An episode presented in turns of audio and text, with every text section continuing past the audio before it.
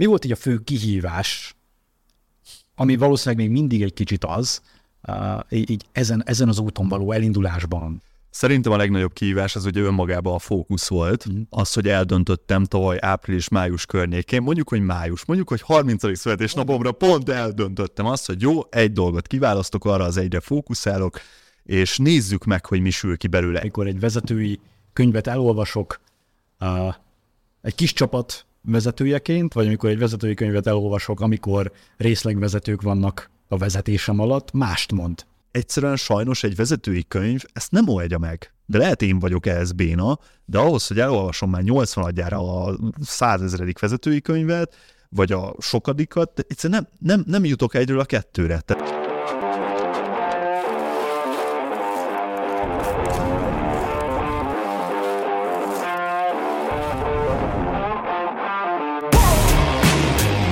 Sziasztok! Ez itt a Leadership Fight Club podcastja, a vezetői harcosok klubja itt, a Business Flow 8 csatornáján. Én Csóka Dávid vagyok, és én is már több mint egy évtizede vezetőfejlesztéssel, szervezetfejlesztéssel foglalkozok. Elképesztően fontos számomra és szenvedélyem az, hogy a világnak ezen a felén, Magyarországon is igazán minőségi vezetői kultúra alakuljon ki. Most itt a sorozatunk első részében egy igazi fiatal, notórius vállalkozói titánnal fogunk beszélgetni, Sós Dáviddal, akit lehet, hogy már többen is ismertek, jelenleg a TikTok Production média ügynökségen dolgozik, mint saját vállalkozása. Az elmúlt évben ő is átment egy olyan fajta folyamaton, hogy vállalkozóból és a vállalkozói szemléletmódból egy igazi vezetői hozzáállást kellett kialakítson, hiszen egyre többen dolgoznak neki, és egyre nagyobb az a csapat, amit vezetnie kell igazán különleges kihívásokat rejt számunkra is mentálisan átjutni egy vállalkozói mentalitásból egy vezetői hozzáállásba. Na de hogyan is néz ki ez valójában? Az elmúlt évben kifejezetten sok vízválasztó időszakon mentél keresztül, Dávid. Egyrészt 30 éves lettél az elmúlt évben, amihez gratulálok, ez egy nagyon-nagyon jó dolog, a harmadik X is megvolt. Ugyebár volt még tavalyi év elején egy hatalmas média megjelenés a cápák közöttben, aztán pedig én is volt szerencsém kicsit kísérni azt, amit a TikTok Production-nel, a legújabb startuppal, amivel foglalkozol, vagy abban hogyan, hogyan mentél így keresztül. Nagyon sok vízválasztó időszak volt az elmúlt évben. Hogy érzed magad? Jól, köszönöm szépen. Sziasztok, köszönöm szépen, hogy itt lehetek. Hát kemény év volt, kifejezetten, minden szempontból, mind üzletileg, mind magánéletileg, mind önismeretileg, Hát először is indult ezzel a gyönyörű szép szerepléssel, amit akkor azt gondoltam, hogy azért szívem szerint kitörölnék inkább az életemből, de azóta azért nyilván ez sokat alakult bennem, és megtaláltam benne olyan pontokat, ami óriási tanulság volt, és nagyon hozzájárult ahhoz, hogy így változtassak azért szemléletben, hozzáállásban, meg, meg így bizonyos dolgokban. És az egyik legnagyobb felismerés szerintem az az volt, hogy ez a pofon, mert én inkább pofonnak nevezném, ez nagyon kellett ahhoz, hogy le tudjam vetni úgy igazán az egyik állarcomat, amivel egyébként önmagamat védtem. És ez az állarc, ez egy kicsit ilyen fake it until you make it hozzáállás volt. Sose hallott. Igen. Szóval, hogy volt bennem egy olyan működés, hogy nagyon jónak kell mutatnom magam egy profi vállalkozónak, aki persze gazdag, sok pénze van, izé, ilyen-olyan cuccai vannak, mindegy, hogy ez egy autó, vagy egy ruha, vagy egy mit, micsoda, de hogy, de hogy úgy rendben van magával, meg úgy mindennel.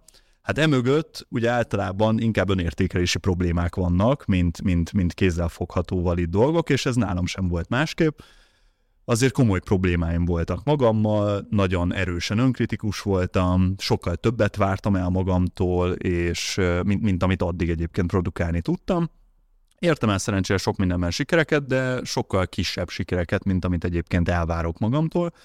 És ez abszolút egy ilyen, egy ilyen kicsit ilyen képmutatásban jelent meg így a külvilág irányába, hogy, hogy nagyon próbáltam jobbnak mutatni magamat, mint ami valójában volt és, és hát ez azért több ponton vérzett, meg több ponton azért így visszajött az arcomba, és szerintem ez volt így a legkeményebb.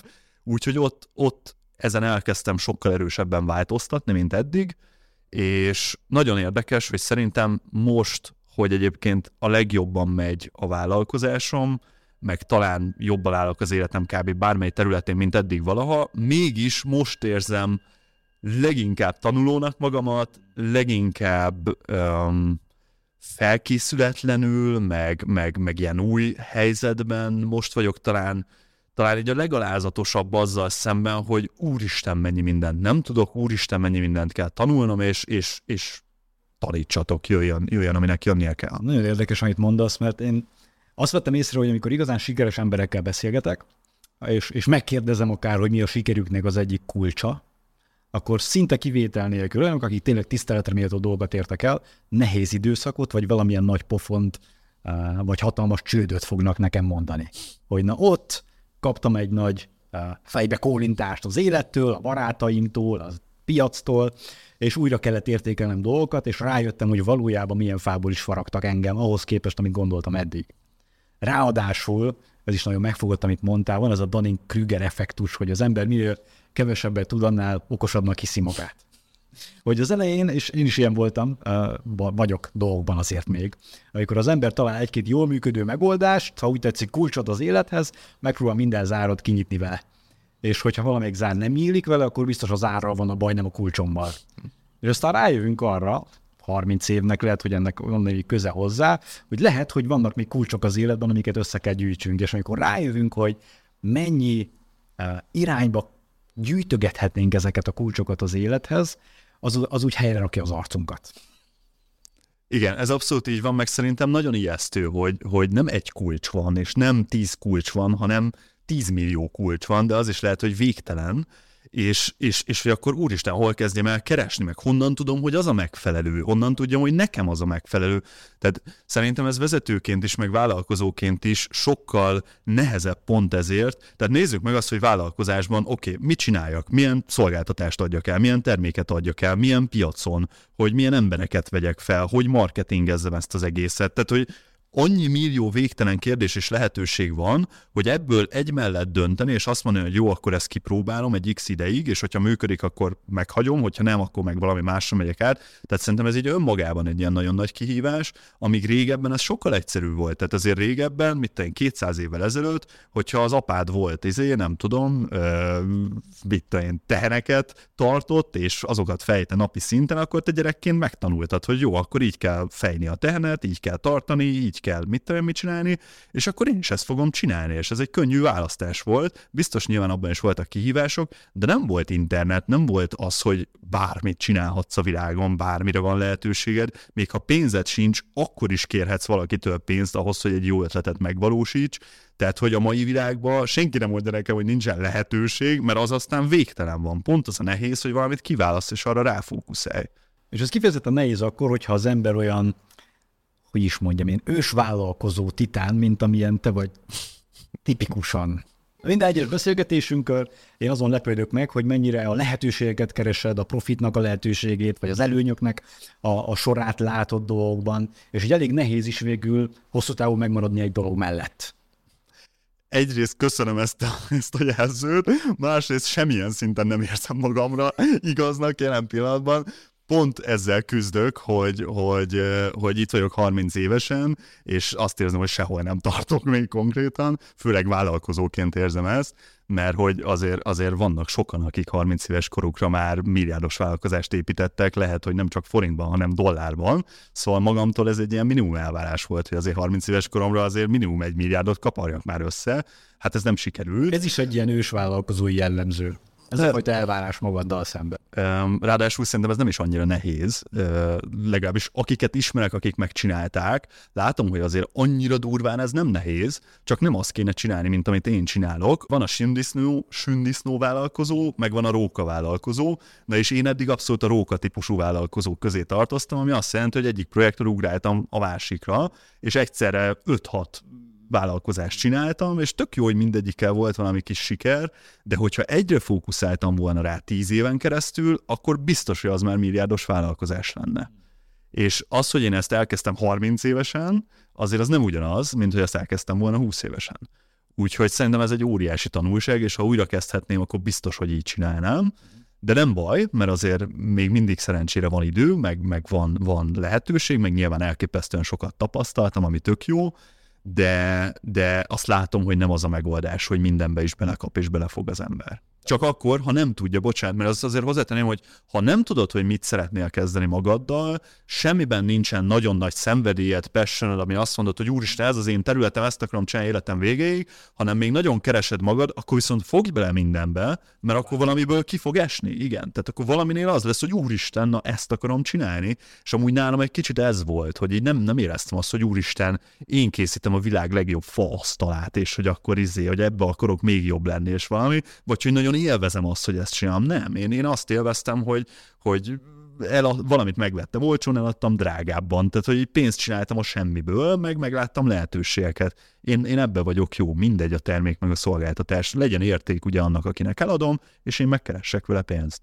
Viszont azért ebben az elmúlt évben ez egy kicsit változott.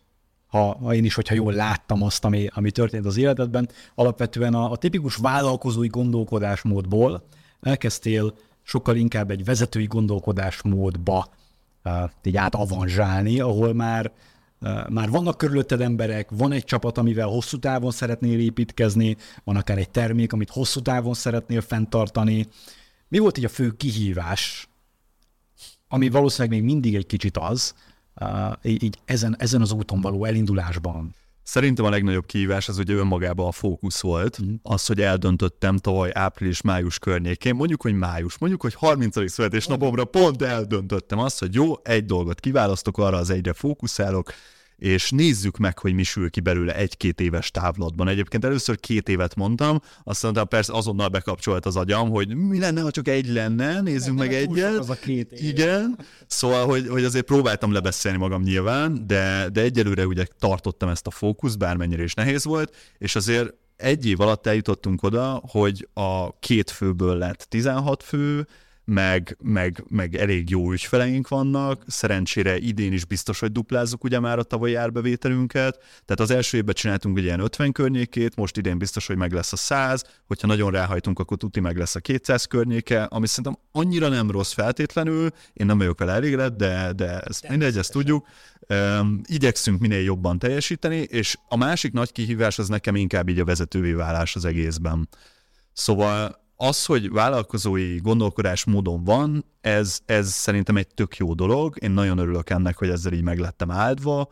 Um, nem gondolom, hogy erre amúgy születni kell, tehát ez abszolút tanulható, de, de azért jó, hogyha valakinek eleve ez van így benne így a, a, a sejtjeiben, és én nekem mindig ez volt, tehát soha nem voltam alkalmazott, nem is gondolkodtam ebben, nem is tudok megmaradni így, így valaki vezetése alatt, Maximum akkor, hogyha nagyon inspiráló az az adott ember és vezető, és van szabadságom. Na de a lényeg az az, na mint ki tudok teljesedni, hogy ez nekem óriási kihívás volt ez a vezetői dolog, mert itt átkerült a fókusz ugye önmagamról, meg a pénztermelésről más emberekre, arra, hogy ők hogy tudnak sikeresek lenni, arra, hogy hogy tud ez egy jól funkcionáló csapat lenni, és hogy nekem ebben az egészben egyébként pontosan mi a szerepem, mm.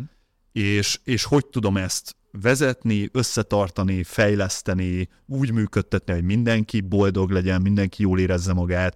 Tehát életemben nem csináltam ilyet, és nem tudtam, hogy honnan fogjam meg. Persze voltam millió vezetői képzésen, olvastam csomót erről, de, de hogy ez azért más a gyakorlatban.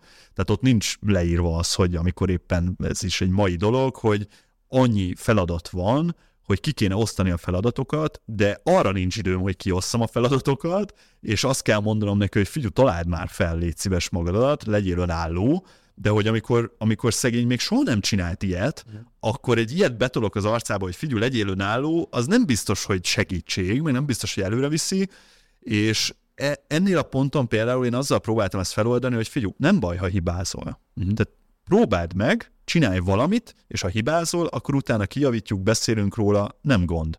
És szerintem ez egy óriási kulcs, hogy én is vezetőként nem baj, hogyha hibázok.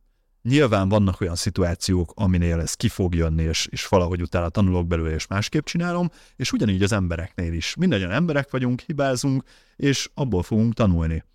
Szóval Nekem ez a perspektíva váltás, hogy már nem feltétlenül a milliárdos vállalkozás építés van így első helyen, nyilván meg fogom csinálni, meg akarom csinálni, hatodik haszakad van, ez meg lesz. De nem minden áron. Uh-huh. Szóval, hogy most már sokkal jobban élvezem azt, hogy egy, egy tök jó csapat jött össze, bejárunk közösen az irodába, segítjük egymást, felemeljük egymást, fejlődünk közösen, tanulunk közösen, elmegyünk csapat építeni közösen, stb. stb. Tehát, hogy már ennek az egésznek így a közösségi építés részét is nagyon élvezem, sőt, szerintem már ezt sokkal jobban élvezem, és nagyon szeretném azt, hogy ebből egy 50 fős csapat legyen, majd egy 100 fős csapat, és stb. És meg akarom nézni, hogy én abban hogy állom meg a helyemet, meg hogyan funkcionálok vezetőként. Tehát ezt jó lenne megtanulni, mert, mert, mert érzem, hogy, hogy nem megy még jól, és ugye keresem folyamatosan lehetőséget, erről már többször beszélgettünk, hogy hogy tudnék ebben fejlődni. Mert, mert egyszerűen sajnos egy vezetői könyv ezt nem oldja meg. De lehet én vagyok ehhez béna, de ahhoz, hogy elolvasom már 80 adjára a százezredik vezetői könyvet, vagy a sokadikat, egyszerűen nem, nem, nem jutok egyről a kettőre. Tehát ez nagyon azt érzem, hogy tényleg ilyen tapasztalaton tanul az ember. számít. Nekem volt az a, az a tapasztalatom a vezetői könyvekkel kapcsolatban, hogy teljesen máshogy szólnak hozzám, mikor benne vagyok a szituban, mint amikor próbálok felkészülni rá.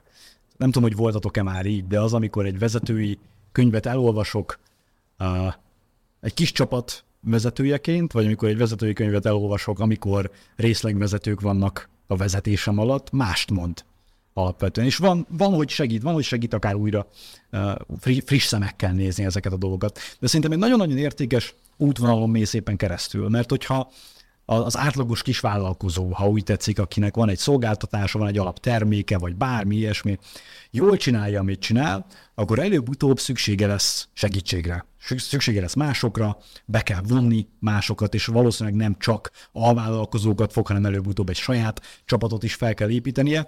Tehát gyakorlatilag a sikernek a a hátizsákjában benne van ez, hogy valamilyen szintű vezetői képességet ki kell fejlesztenünk út közben. Tehát az, hogy most keresztül mész, ennek a kulcsai, ezek lehet, hogy rengeteget tudnak segíteni más kis vállalkozóknak. És mit mondanál amúgy, hogy mi volt például az egyik ilyen fő mentális gát a vállalkozóból vezetővé való válás, vagy ez a fajta másfajta gondolkodásmódnak a kialakításában?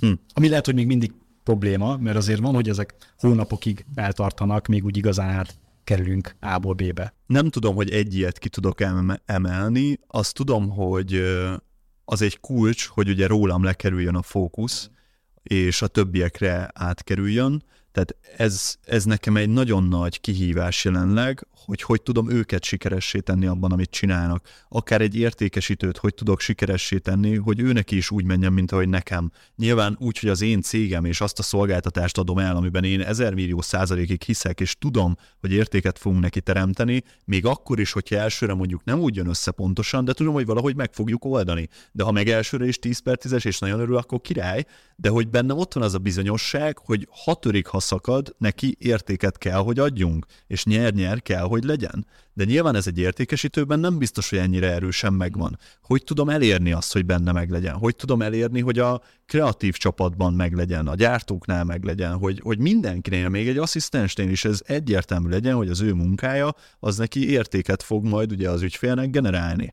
Szóval ez szerintem egy, egy kulcs része annak, hogy mindenki azt érezze, hogy igenis van értelme annak, amit csinál, mert azért valljuk be, most, hogyha valakinek egész nap egy Excel táblát kell nyomogatnia, és nem érti, hogy miért, akkor nem biztos, hogy iszonyatosan motivált lesz a munkájában, legalábbis én biztos, hogy nem lennék, de ha el van neki az magyarázva, hogy figyú, ebből amúgy ez lesz, és te így és így járulsz hozzá ahhoz, hogy utána ezt az értéket az ügyfél megkapja, akkor, akkor már lehet, hogy motiváltabban fogja csinálni.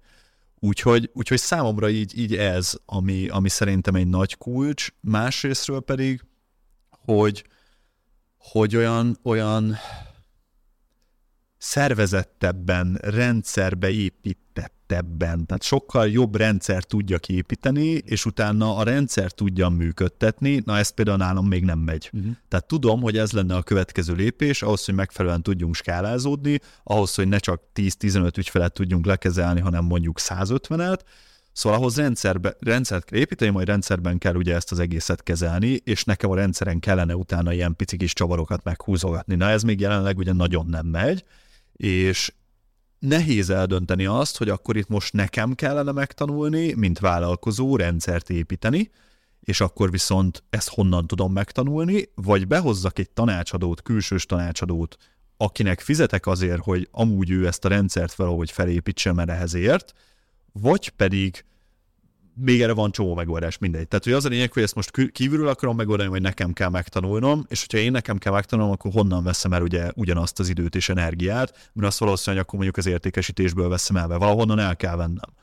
Úgyhogy nekem ez a másik része, ami most nagy kihívás, hogy hogy építsek rendszert, és egyáltalán nekem kell azt a rendszert építeni. Hm, abszolút. Tehát akkor, ha jól értem, amit mondasz, akkor az egyik fő változás vagy kulcs, amit, amit észrevettél, az az, hogy most már nem magadat kell motiválni, hanem meg kell tanulni valahogy, hogy hogyan tudsz motiválni, inspirálni másokat magad körül, lássák meg a teljes képet, mert azért tényleg a vezetésnek az egyik titka vagy kulcsa az tényleg az, hogy ilyen abszolút rutinszerű, unalmas hétköznapi feladatokat valahogy fel kell ruháznunk olyan jelentőséggel, ami izgalmassá teszi a többiek számára, és azt, hogy részt vegyenek benne. Igen. És nem csak egy hétig, hanem lehetőleg évekig, ha arról van szó. Ezért ezt így fenntartani, ez kifejezetten energiaigényes. A másik pedig akkor, abból, amit mondtál, azt úgy értem, hogy egyfajta olyan struktúrát felépíteni, ami, ami már nélküled is egyre jobban tud működni. Tehát sokkal kevésbé a te munkádon múljon az, hogy milyen eredmények vannak elérve a végén. És ebben nem vagy még biztos, hogy ezt, ezt neked kéne felépíteni, vagy valahonnan importálni, igen, nagyjából így. Na jó, mi, mi az, ami legjobban megy a vezetői vállásban? Mi az, amit esetleg találtál magadban e, ebben a folyamatban, amire esetleg nem számítottál, hogy hú, na ebben nagyon jó vezető tudok lenni, és nem is gondoltam. Hmm. Hát ez lehet, hogy a többiektől kéne egyébként megkérdezni. Van egy ilyen egyáltalán? Én, én bevallom őszintén, hogy én semmit nem tudnék így mondani. Én nagyon, nagyon azt érzem, hogy egyik részében rosszabb vagyok, mint a másikban. Tehát, hogy tényleg, ha őszintének kell lennem, töltöttük ki ezt az ilyen vezetői kompetencia kereket, tehát én ilyen 30% környékén érzem magamat ebben a sztoriban.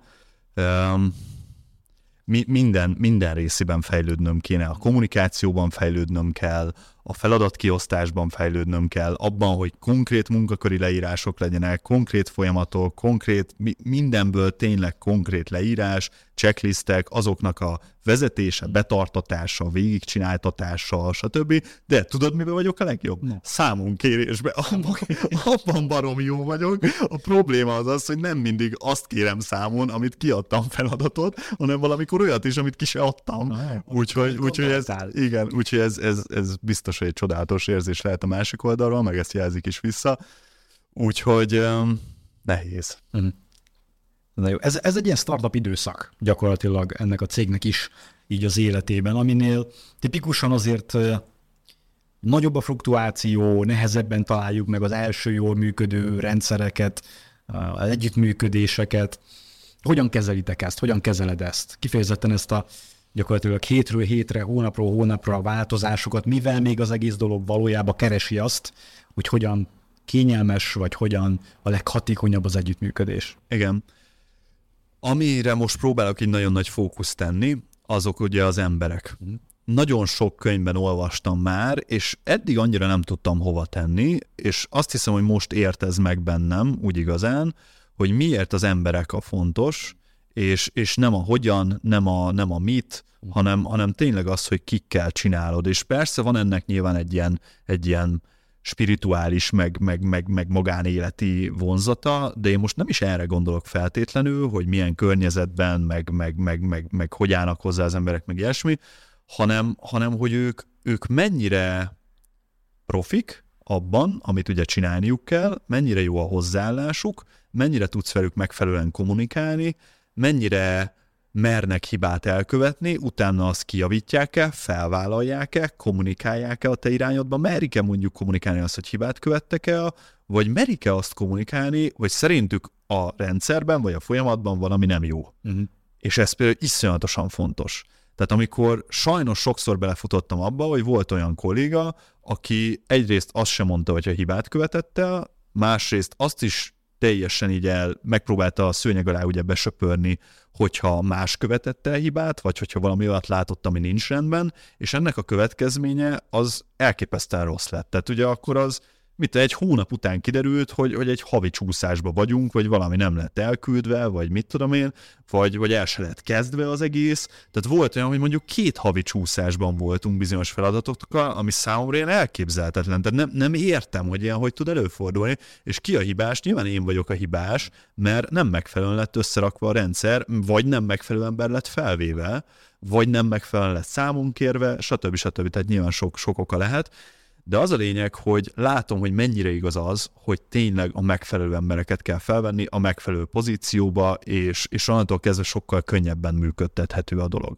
De ez ugye óriási kihívás, mert startupként, egy induló cégként ne, az én fejemben az van, hogy nem tudom megfizetni a megfelelő embereket, tehát, hogy akkor mit csináljak, vagy akkor, hogy akkor vegyek fel hitelt, vagy akkor hozzak be befektetőt, és akkor abból vegyem fel őket, de akkor honnan tudom, hogy az megfelelő? Mi van, ha elköltöm előre a pénzt? Vagy akkor mégiscsak okosabb lenne az, hogyha megpróbálnám megoldani a jelenlegi erőforrásokból, mi legalábbis most ezt csináljuk, és felveszek gyakornokokat, meg pályakezdőket, és nekik megtanítom, plusz, ha jó a hozzáállásuk, akkor ők magukba szívják a megfelelő információkat, és akkor tudunk szépen fejlődni közösen. De nyilván ez több idő. Nyilván ez, ez több feszültség is tud lenni, és ugye az ügyfeleknek is persze az a hozzáállása, hogy ne rajtam gyakorolj, majd gyere vissza akkor, amikor már minden király, de hogy, de hogy ez nem így működik. Szóval, tehát hogy ez, ez azért egy, egy, egy érdekes, egy vicces játék, Igen és, és közben meg, meg kihívás és nehéz. És ez, hogyha megtalálod azt a helyet, ahol a megfelelő emberek vannak, akkor szóljál, mert szerintem azt mindenki tud visszamenni.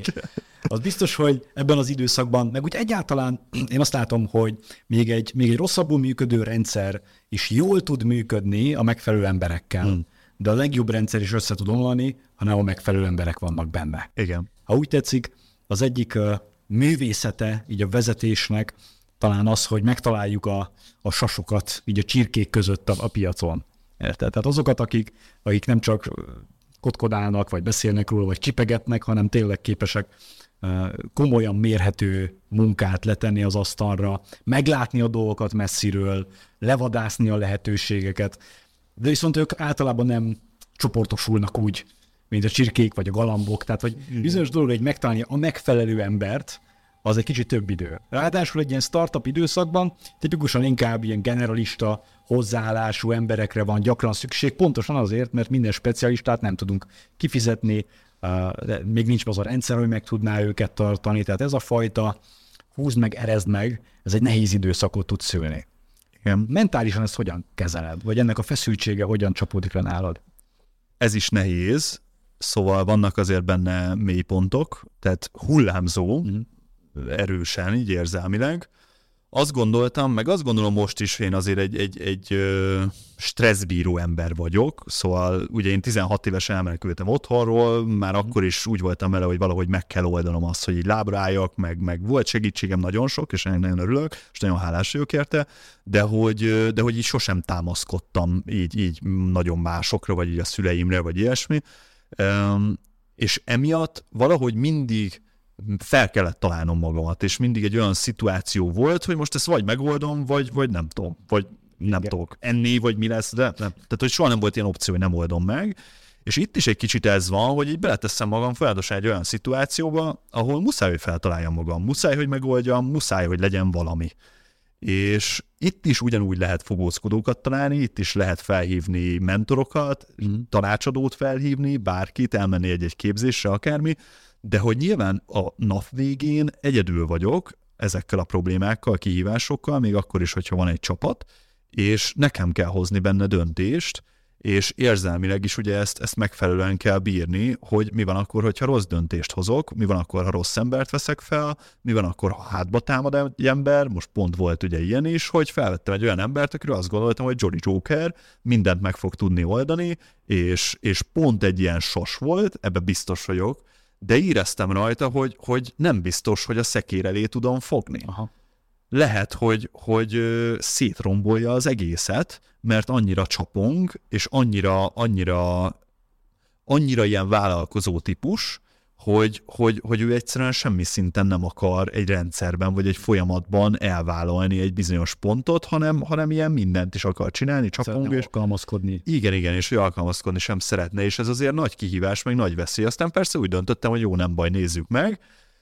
majd lett az eredménye, ami lett az eredménye. Szóval, szóval kemény, szerintem nagyon jó olyan emberekkel beszélni, akik ugye hasonló helyzetben és cipőben vannak, és így ki tudom kérni a véleményüket, így, így megértő fülekre tudok találni, és, és talán egy-egy tanácssal, egy-egy iránymutatással fel tudják oldani bennem a feszültséget, vagy, vagy talán így türelemre tudnak inteni, hogy ez normális, és ez vele jár. Egyébként pont a Biros Levente mondja azt, hogy vele nagyon sokat beszélgettem erről, hogy ez a legnehezebb időszak egy vállalkozó életében, ez a szervező korszak, ugye ők így hívják, amikor már nem egyedül vagy, hanem vagytok mondjuk négyen, öten, tizen, és még nagyon sok minden a te kezedben van, nincs az, hogy nélküled tudna működni a cég, hanem meg kell szervezni ugye mindent, hogy jól működjön, már lehet, hogy van egy-két vezetődés, nekik át tudsz adni bizonyos dolgokat, de hogy nélküled összedől minden.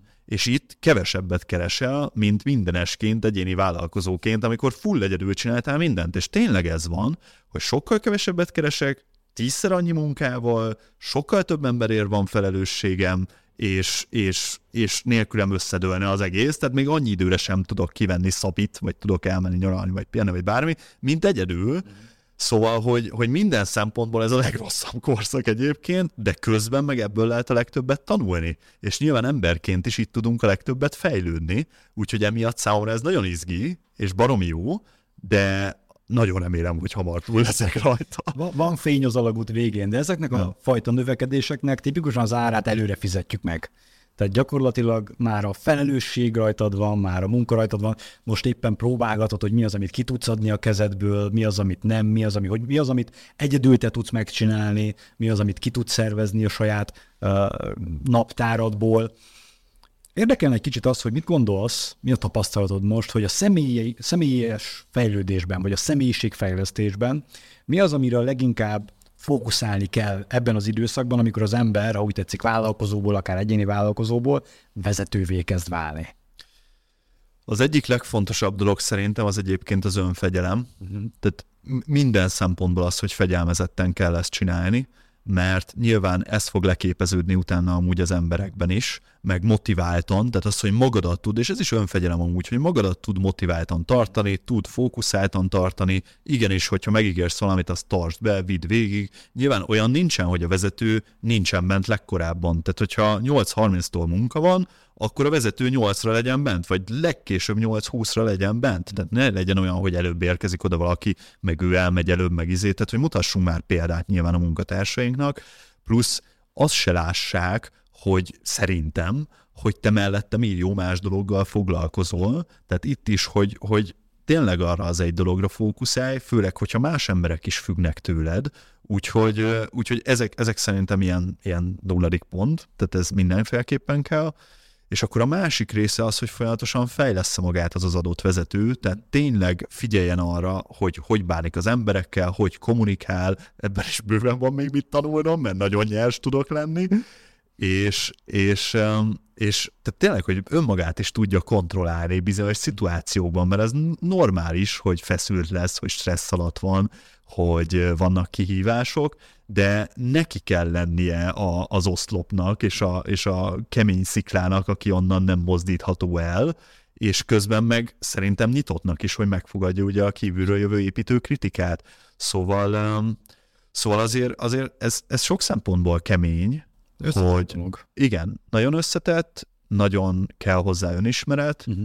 folyamatosan fejlődő önismeret, nyitottság, meg, meg, meg szerintem az, hogy egy jó önreflexió legyen, hogy folyamatosan meg tud magadat is így kérdőjelezni, hogy ezt vajon jól csináltam-e, és még egyszer így csinálnám-e bármi, ugyanazt az embert felvenném-e még egyszer, vagy, vagy most nem, vagy hogy tanítanám be, vagy hogy, tehát hogy Abszolút. érted, hogy mire gondolok szerintem. Kezdetéseket. Azt. Igen. Igen, a, és egy másik része, hogy én um, nagyon szeretem megfogni a, a költségeket, és, és, és ezt bizonyos szituációkban egy jó tulajdonságnak tartom, bizonyos szituációkban pedig látom, hogy ez visszatart és visszafog.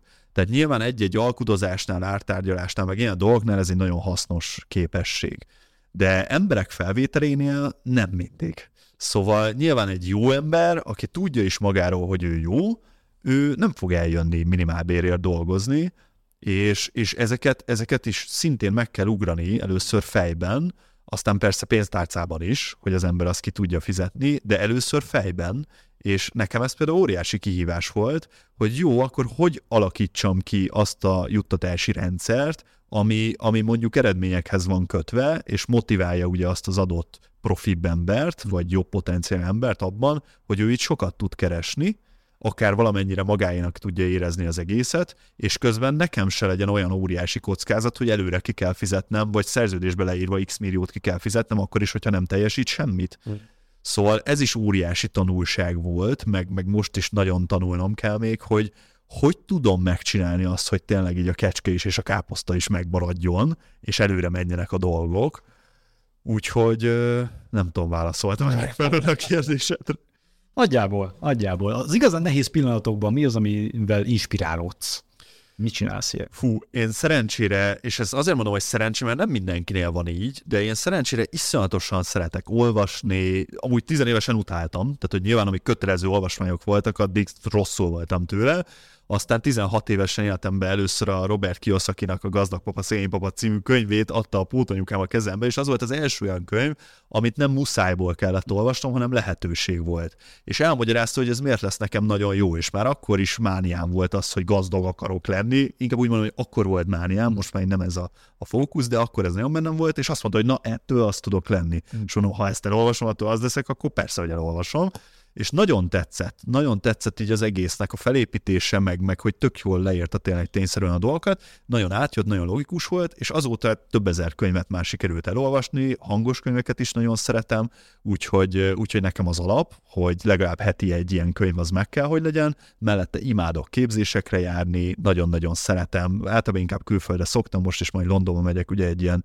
egy ilyen egyhetes képzésre, ahol vezetőket képeznek, meg vállalkozásban, rendszerépítésben, meg mindenféle ilyesmiben is segítenek, meg ugye imádom az önismereti, meg ilyen önfejlesztéses, önfejlesztéses dolgokat is, úgyhogy nekem ez így könnyű olyan szempontból, hogy ez eleve a passionom, ez eleve a szenvedélyem, ezért voltam annó coach, meg mentor, meg, mm. meg üzleti tanácsadó, meg ilyenek, mert imádtam. Nem azért, mert azt gondoltam, hogy úristen, ebben mekkora tapasztalatom van, hanem egyszerűen szerettem tanácsokat osztogatni, és ha még fizetnek is érte, akkor az király, igen, meg úgy annyira nem éreztem kéretlen tanácsoknak, úgyhogy, úgyhogy igen. Az a minőségi gondolatok, minőségi szakértelem, ezek a dolgok, ezek inspirálnak téged igen. az időben. És még itt a végére milyen féle tanácsot adnál, vagy milyen tanulságot tudnál így átadni azoknak a akár fiatal vállalkozóknak, akik hasonlóan akár egy ilyen egyéni, személyes vállalkozásból elkezdenek csapatot építeni, vagy éppen egy startup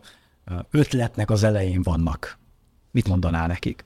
Fú, hát az első dolog, hogy az egójukat azt próbálják szétrombolni, eltemetni, és, és nem tudom, lehúzni a WC-n. Na nekem ezt sokkal előbb kellett volna megtenni. És, és és hogy próbálják meg a másik embernek a szemszögéből. Tudom, hogy ez ilyen nagyon közhelynek tűnik, de, de nagyon nehéz szerintem ezt úgy igazán megtenni, úgyhogy tényleg figyelsz a másikra, tényleg végig gondolod az ő oldalát, hogy neki ezt hogy fogja megérni, és akkor valahogy úgy egyezzek meg vele, hogy ez biztos, hogy hosszú távon neki is megéri, meg már a legelején is, Szerintem ez az egyik kulcs úgy a sztoriban, hogy egy full nyer-nyer hozzáállással építse a nulladik ponttól, uh-huh. és ne az legyen, hogy nekem legyen baromi jó, a többieknek meg majd valami lehet, hogy lesz belőle. Szóval ez, ez szerintem a legfontosabb. Na jó, minőségi tanács. Köszönöm. Köszi szépen, Dávid. Köszönöm, hogy itt lehettem. Remélem, hogy titeket is inspirált ez a beszélgetés, és egy kicsikét betekintést kaptunk abba, hogy mit is jelent valójában a vállalkozói gondolkodásmódból egy igazán vezetői mentalitásra áttérni. Ez volt a Leadership Fight Club első podcastja. Minden hónapban találkozni fogtok különböző emberekkel itt a fotelben velem szemben. Tartsatok velünk, ha még nem tettétek meg, iratkozzatok fel, találkozunk jövő hónapban.